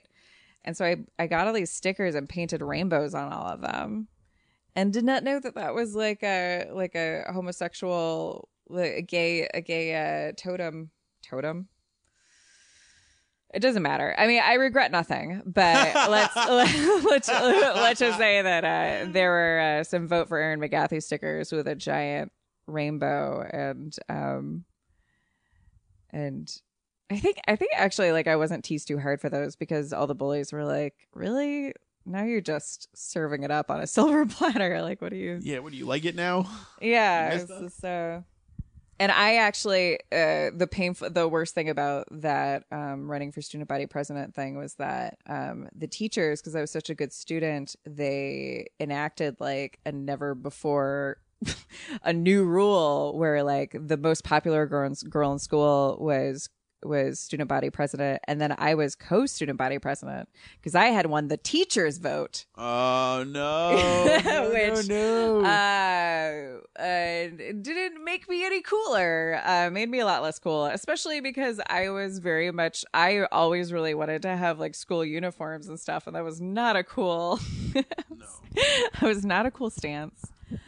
Um, I got to pick the student body president got to pick the the final the theme of the eighth grade dance, and because there were two like the dances were split and the theme of the theme of the other student body president's dance was titanic. And the theme of my dance was aliens. As in aliens in general, or the well it was called it was called it was the alienation dance. Wow. what? Uh, what? and what, i was trying for friends What went into it? uh it was called it was called the alienation dance Sure. play on words uh and everyone was supposed to dress like an alien i was the only one who did it No, no. and so I got to the dance and like it was very uncomfortable, and so I just like as a, uh, the student council was all supposed to work the uh, concession stand in shifts, and I was just like, I'll do it, I'll do it all night. Wow. School dances. That's School. not. uh You should be able to. You should be exempt. One should be exempt from school dances if you're a certain kind of person. I was not. Uh, Uh, yeah. That was not when I. That was not my time to shine. Well, dances. it's so weird because also like at school dances, there when you're in middle school, there are some kids who are like have like have like fuck hormones running through their body, and then there are other kids who have uh who have tater tot hormones. I know I didn't mean to- exactly what you're. I know So, you like- laughed when you said tater tot hormones, but I, I mean it's the difference between the kids who go there and then they like see how much soda they can drink, and then that becomes a game for them, and then the kids. who- yeah. no, like I want. so much free soda. We combined the uh oh, you guys gotta sh- gotta try. We put uh, orange juice, we put orange soda, Coke, and Sprite together, and it tastes like a different soda. It's like a new. They should make that soda. Meanwhile, Trevor, who has like one hair on his chin, has like a boner and is slow dancing with Sasha in the middle of the Yeah. dance floor, and, they're you're like, and weird. like, I heard Sasha said that she wants him to finger her. oh, And then it like oh. really spreads around. Like, do you think he's going to? I don't know. I don't know. you watch all the way from the other side of the room. And you're like, I- I'm gonna go ask him if he's gonna finger her. The like most insecure kids who were like, they're slow dancing, but what it really translates to is like they're doing a thing that I very much want to do, but I don't know how to do it because Yeah, uh, my hormones are still made of tater tots. it's such a weird. I remember this weird. uh I think it was like a tenth grade dance that I. I think my health teacher was like a chaperone, and she was a very, uh, very nice woman. But I think she was maybe pretty close to uh, me now in age. Like I don't think she could have been any older than thirty, but I'm sure at the time she. I was like, she's 57 years old. uh, but I think I was just nervous to be there or something, and I think maybe there had been a giant like rash of kids like drinking at dances. But I remember her thinking I was drunk because I went up to her oh. and I was like, "Hi!" I, I think I just said like "Hi," and I like put my both my hands up. It's such a weird thing for like an insecure kid. Like I remember like making some kind of emotion like "Hi," and then she super exaggerated like emulated What? what, exactly my body language went like "Hi," and then like stared right at me oh my god, as if to say like "What are you hiding?" Like I no one. oh, the and way you're like, said no, that- I'm just the nerd that says hi I'm to like, the no, I'm just. I'm just embarrassed, and I made eye contact with you, and you're my teacher. Uh, oh my god. it's such a, that's such a weird thing too is that like dancing as an adult like it's when have you ever gone to you know booty la at the echoplex or any kind of dance thing and slow dance with someone? It's all like what are your It's moves like? Nobody ever danced during the fast songs. They would play green Uh, day. It's a totally different thing. I didn't have fun at any school dance, and I went to three. you had to as co-student body president Uh, yeah. I mean, in high school, I went to two dances. I went to one homecoming and I went to my prom, and neither of them were fun. My prom wasn't tortuous because I was older, but yeah. Yeah, but I, now I love dancing. Now it's it's such a different thing. There's so much like it's it feels like a battlefield when you're in high school Yeah. or in middle school dancing. It's such a big fucking deal. And also like kids will adults will not reject you the same way that kids will reject you. Like adults like if you're like at like a B- booty LA, which if you don't know is a just like a, a monthly dance party that's that's in a bunch of different cities. If you're at a booty LA and you turn and you start dancing with somebody or someone starts dancing with you, as long as you're not being like aggressive or creepy, that person's not going to be like, "Uh, no." Yeah.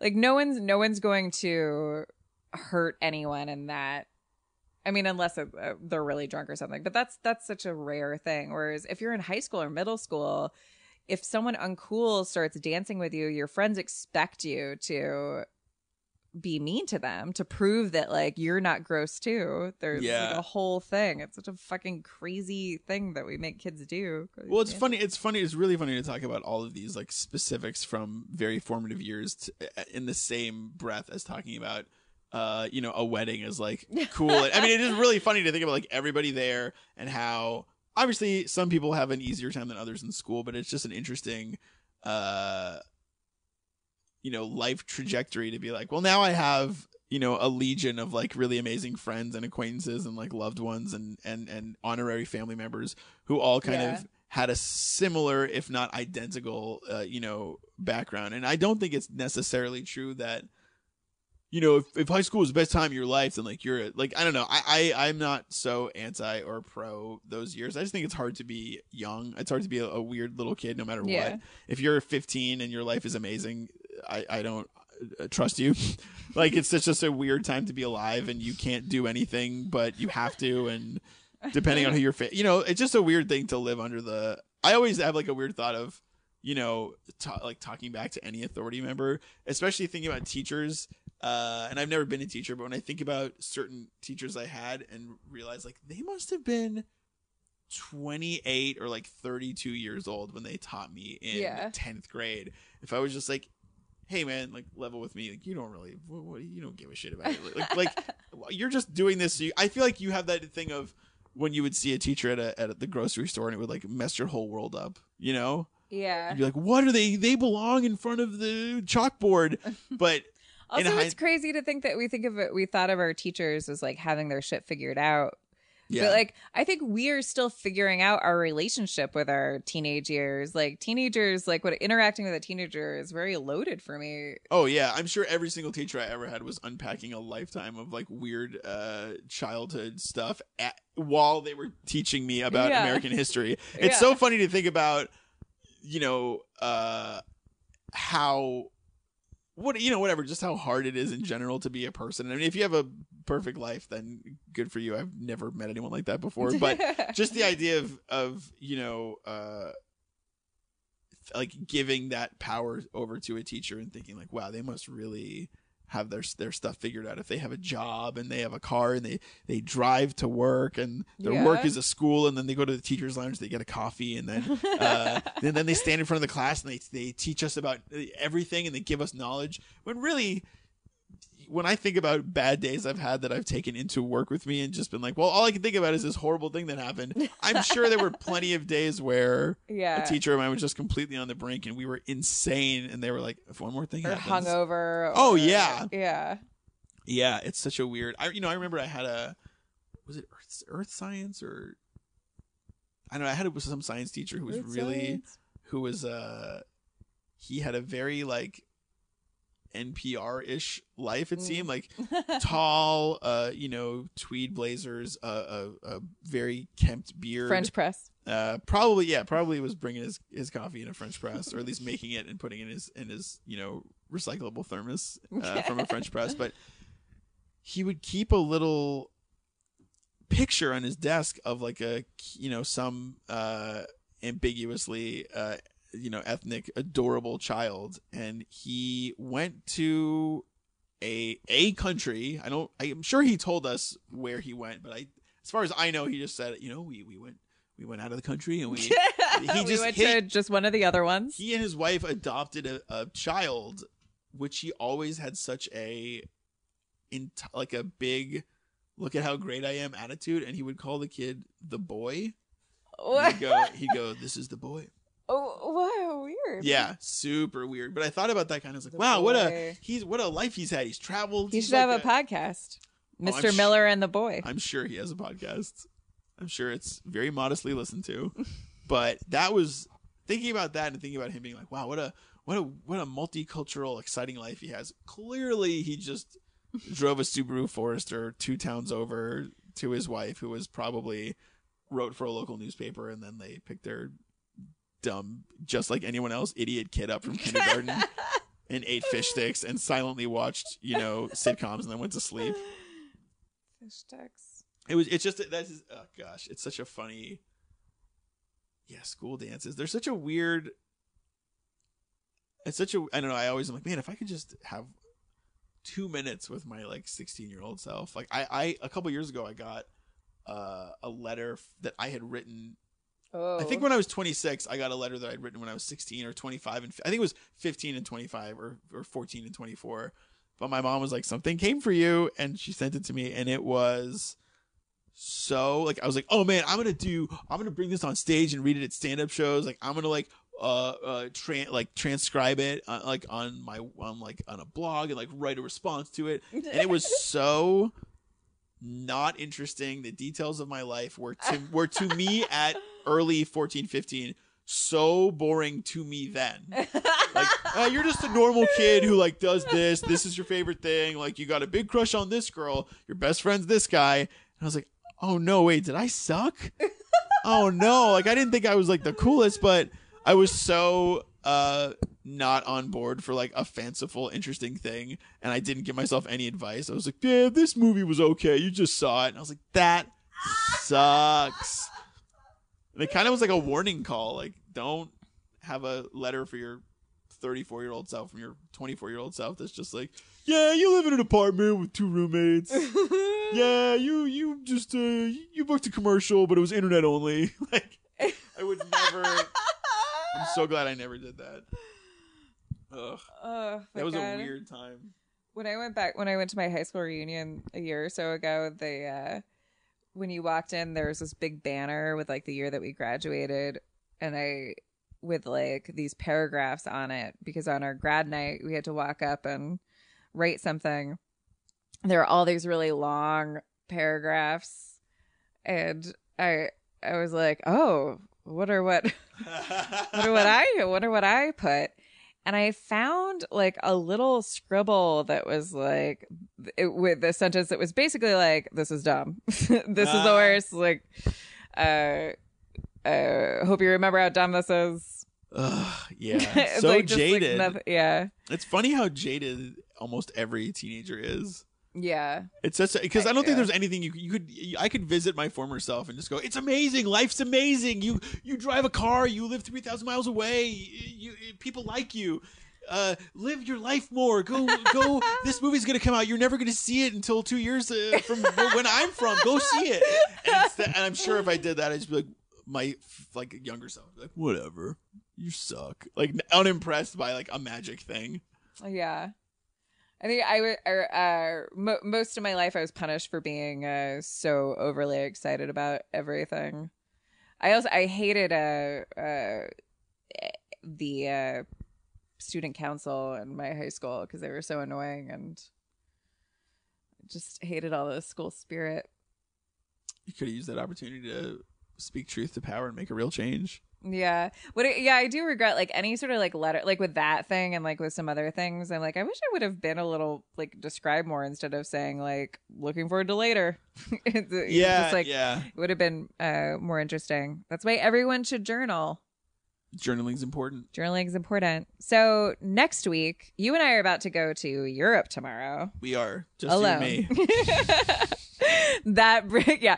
Also, I have a big announcement. Um, I have left Dan for Dave. Uh, we're taking off to Europe. Uh, no, we're Later. uh, Dan and Dave and Kimber and I are going on a big European adventure tomorrow. Very excited. Um, but uh, next week, a week from today, we will uh, I will release the uh, ceremony We um the people who videotaped uh videotaped the the wedding sent me the audio of the ceremony so I could play it on the podcast and I'm very excited for you guys to hear that. Um I also I'm very uh thank you guys for reaching out and sending me such sweet emails. Um I discovered that a lot of my emails were be- being sent to another uh folder in my email address and it's not worth explaining, but No, no, no. What happened? well, it's embarrassing because this happened once before, but there's a, there was an entire folder where I had 400 unread uh, emails. That's is- terrifying. Yeah, it is terrifying. So um, I don't want to like make. a- Yeah, it's a nightmare. Um, I don't want to make that big of a deal out of it, but um, I I apologize if if you have your email has not been returned. I am going through and I am returning them. I have paintings for people. I have many great guests lined up. I'm very excited about that. Um, we took a break, but we're back. Very excited. Um, love you guys. Thanks for being such cool people. Merry Christmas. Stay safe. Don't fry a frozen turkey. Uh, love yourself. Love your neighbor. Plant a tree. Take Listen a walk to outside. music, Yeah, re- and really listen to it this time. and sometimes don't. If you have a walk, Yes. take your earbuds out Yes. because the the Yes. universe is trying to tell you something. Yes, serial has concluded. So now all you you All you cereal heads, all you serial heads. get ready for a new mystery. The How about- mystery of uh, postmarital life. Ah, Because you never know what it's going to throw you. yeah. If it throws you Yeah. a cantaloupe, you're going to catch it. if it throws you a feather, you better move in closer because it, it doesn't, it's hard to throw a feather. Yeah.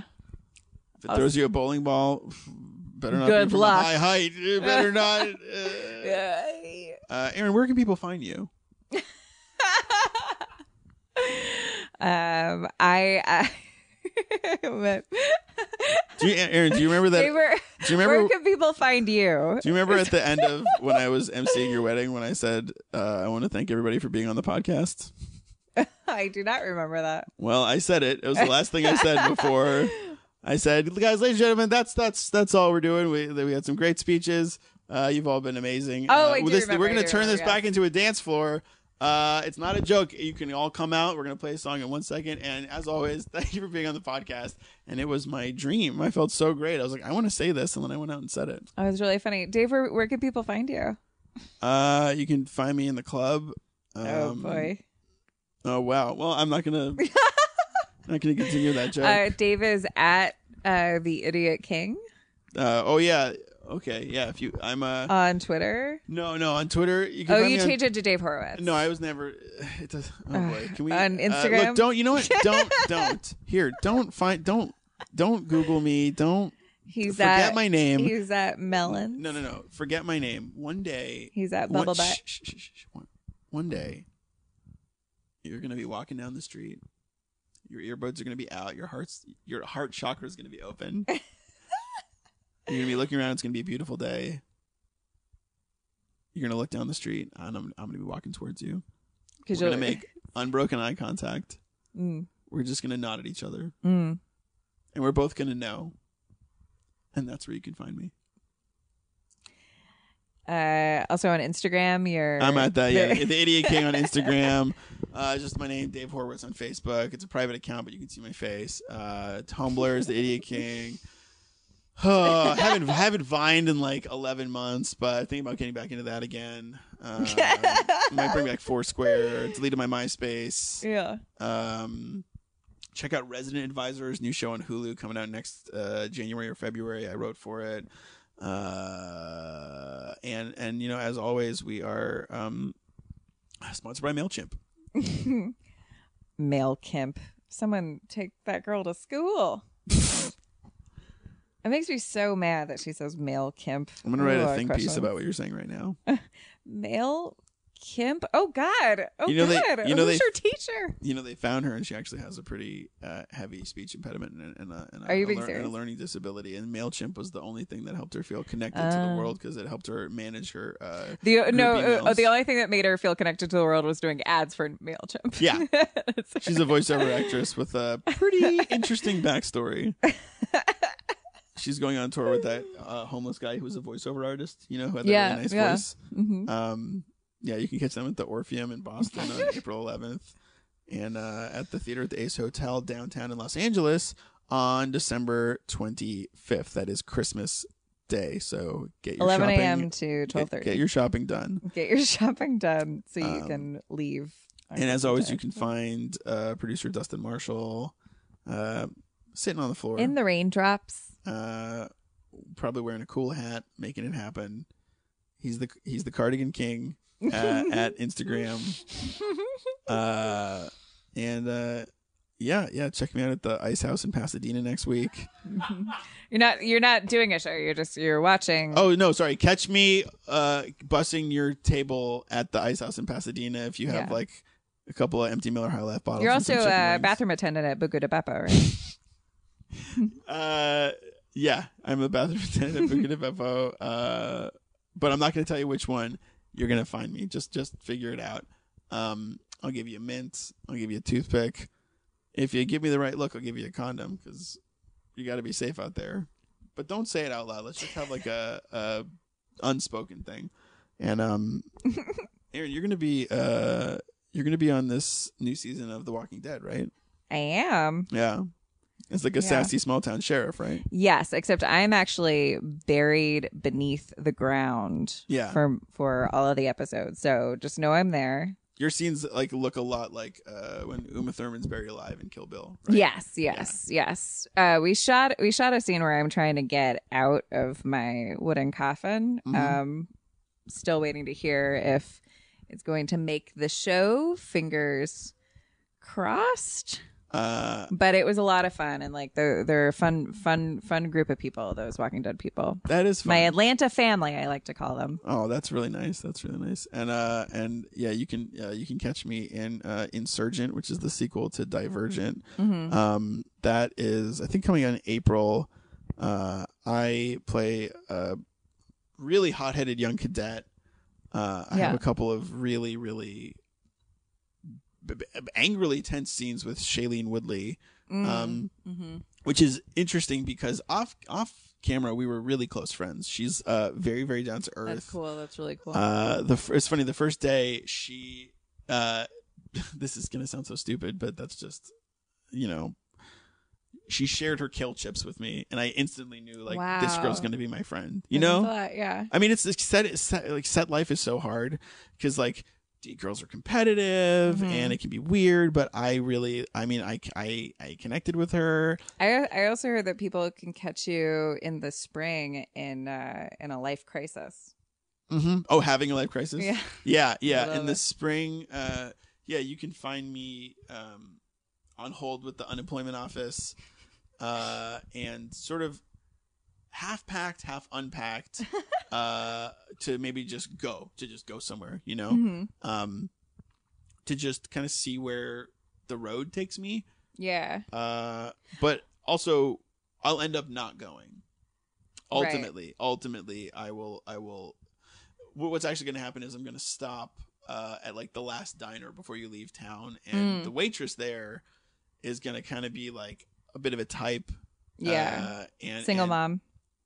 Yeah, a single mom, but like a young single mom. Like Yeah. we're gonna say like 32. She's got like a seven year old, very precocious. Home fries. Uh, she's got uh really good taste in music, Mhm. and um, I'm actually gonna pay her with a, a mixtape Oh, because I don't cool. have any money, and thus begins kind of an epic, sprawling romance, uh, which ultimately will end in tragedy. But uh, you know, the beginning is is really kind of the amazing part, uh, and and uh, you know. There's a part where I'm like tracing like a little scar in like the side of her of her temple, and I'm like, "Oh, how'd you get that?" And she tells me the whole story of it.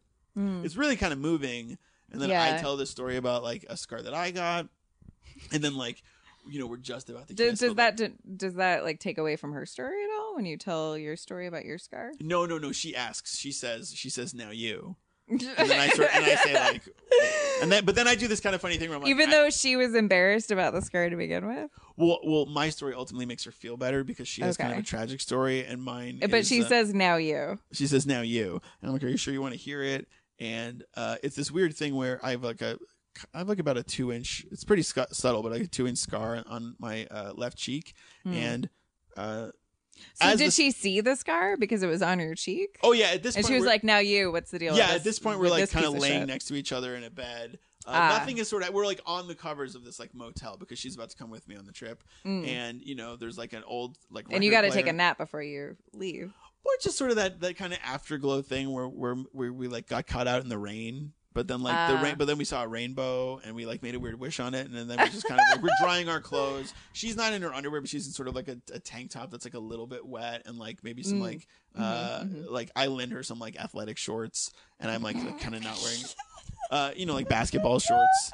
Um and she says like now you now you go. And she's just told this super harrowing story about how her like her dad left her on a train for like three days. And then mine is like oh i was like eating cashews in the park and like chewing with my mouth open and like a squirrel like like bit through like jumped on Is my that shoulder why and- she asked initially? bit Because she through my knew that your face. story would, would pale in comparison to like her dramatic train story. Was No. she like, "Now you"? No, what's no, your, no. What's your tragic story? No, no, it wasn't. Uh, it wasn't uh, competitive. It was really like now we're sharing. But it, she ends up getting such a big laugh about it that like that's actually the moment that she knows that it was meant to be between us. Ah, Yeah. Um, what team? Uh, oh, the uh, athletic shorts. Yeah. Uh, they're just they're just your standard issue uh, champion. They have the champion C, Mm. and they're navy blue with a white drawstring. Um, but uh, but yeah, that's where people people can find me. Cool. Uh, and your music video is about to drop in like yes. Yes. a month. Yeah, a month from today. Mm-hmm. Yeah.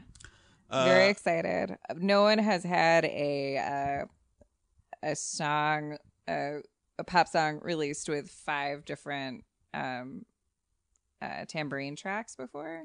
wow. And I in the video, like as an experiment, it's uh, it's all inside my mouth. Uh, I'm sorry. For, I It's well, I, I know what that means, but for the for the we listener, had uh we we worked with an animation studio and had them make very tiny little puppets that would fit on my tongue and they're puppeted inside my mouth Oh my and like God. you don't even know it's my mouth until the very end when they zoom out and you're like whoa the whole time it's been in her mouth This is so weird because I saw a rough cut of, of the video and I just assumed it was green screen. I thought it was like a fake. no no it's uh They it- built a set i to- got very sick from that because if you don't uh hydrate your like a lot of my saliva uh, well, also if you buds if you keep puppets in your mouth, you might get sick because you don't know. Yeah, I also got some lead poisoning because they didn't really like, you know, they they hadn't made puppets for the mouth before. But Right. now, like, what's really cool is that it's inspired some other artists, and now I think like other mouth puppeteers are gonna get some press, which I think is really it's long overdue. And That's by long really- overdue, I mean three months overdue. That's really exciting. That's really exciting. Well, um, yeah, thank you so much for coming over. Thank you. Um, Merry Christmas. Merry Christmas to you and Happy yours. Hanukkah. Happy Hanukkah. Um, I've never met someone who celebrates Kwanzaa, but I know they're out there. Happy Kwanzaa. Happy Kwanzaa. Um, and uh, and yeah, uh, buy the book. Feral Audio. Verizon brings you Pay It Forward Live, a weekly live stream featuring big names in entertainment to support small businesses. Tune in every Tuesday and Thursday on at Verizon's Twitter or Twitch, Yahoo, and Fios Channel 501 at 8 p.m. Eastern, 5 p.m. Pacific.